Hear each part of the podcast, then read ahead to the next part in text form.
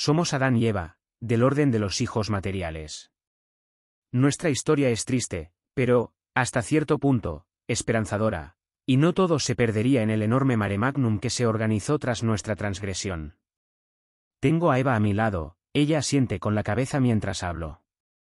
Aunque caímos en la trampa de Caligastia, al no inmiscuirnos en su rebelión, pudimos ser rehabilitados y así pertenecer al Consejo Consultivo de Urantia junto con 24 otros miembros. En sus revelaciones, el apóstol Juan nos menciona, alrededor del trono había 24 tronos, y en los tronos vi sentados a 24 ancianos vestidos de ropas blancas.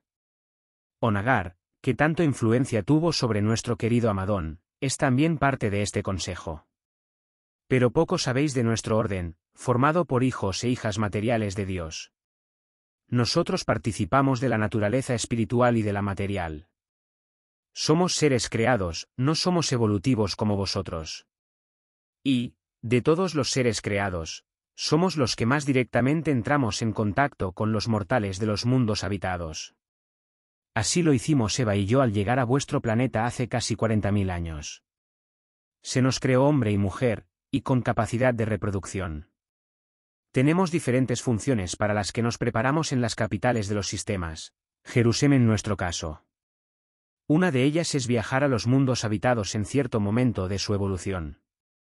Nos encargamos de fundar la raza adánica de ese mundo, la raza violeta, que está destinada a mezclarse con los mortales, en ese momento ya de distintas razas. Por lo general, nuestra misión dura 25.000 años, hasta que el planeta se asienta en luz y vida. Pero cuando fracasamos en nuestro cometido como aceleradores biológicos, tal como desgraciadamente nos sucedió a nosotros, nos vemos obligados a seguir el curso natural de los habitantes del planeta, recibimos, si somos merecedores, el mentor misterioso, y hemos de pasar por la muerte para progresar, mediante la fe, por todo el régimen de ascensión del universo hasta llegar al paraíso. La zona en la que vivimos los Adanes y Evas planetarios atrae la atención de todos los recién llegados a Jerusalén. Es una vasta área consistente en mil centros, desde los que nos responsabilizamos de la gestión local de esta esfera capital. Con la ayuda de los seres intermedios y de los ascendentes, nos hacemos cargo de casi todas las cuestiones rutinarias, otra de nuestras misiones. Vivimos con nuestros hijos en nuestras propias residencias, bellas heredades ajardinadas, hasta el momento en el que partimos para desempeñar nuestro servicio en los planetas evolutivos del espacio, hasta que emprendemos nuestra andadura de ascensión hacia el paraíso.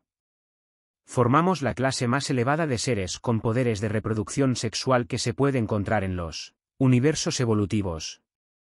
Somos realmente materiales. En el último censo del milenio realizado en lugar de salvación, había, según los registros de Nevadón, 161.632.840 de nosotros con la condición de ciudadanos de las capitales de los sistemas locales.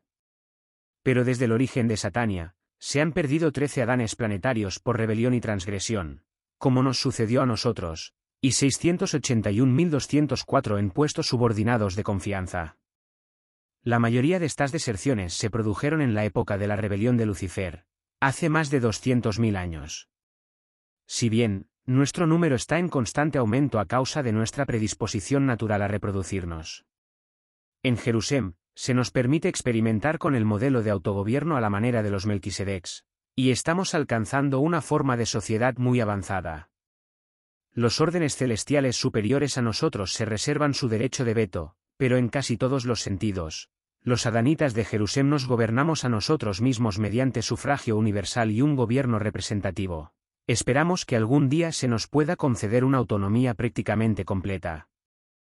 Nos formamos en las universidades de los Melquisedecs de lugar de salvación, pero estos docentes mantienen también un buen número de profesores en las sedes de cada sistema para la instrucción de las generaciones más jóvenes de hijos materiales. Nuestra misión se vio dificultada por la presencia de Caligastia, que se había aliado con Lucifer, pero no es corriente que esto suceda. Normalmente no fracasamos en nuestra labor de organizar y administrar las esferas habitadas, y nuestro éxito facilita, en gran medida, nuestro ministerio de implantar en los hombres primitivos de los mundos las formas más elevadas de vida. Nuestro gobierno también contribuye considerablemente a preparar a los planetas para las siguientes dispensaciones de la verdad. La nuestra fue la segunda tras la correspondiente a la del príncipe planetario. Por otro lado, si lo contamos por épocas planetarias, la nuestra fue la tercera. La primera es la que inauguran los portadores de vida, que la implantan en nuestros planetas de destino. La segunda, la que inaugura el príncipe planetario al aparecer la vida humana y, la tercera, la que nosotros iniciamos con nuestra llegada como mejoradores biológicos. En nuestra dispensación, como en las demás, se despiertan y se juzgan a los supervivientes dormidos, aquellos que no pasaron directamente a los mundos de las mansiones. Nosotros sí cometimos una grave transgresión y nos convertimos en mortales, pero a través de nuestros hijos, aquellos que decidieron no marchar a Jerusalén, y de nosotros mismos, pudimos crear estirpes fuertes que migraron por todo el mundo y aún persisten en vuestro planeta.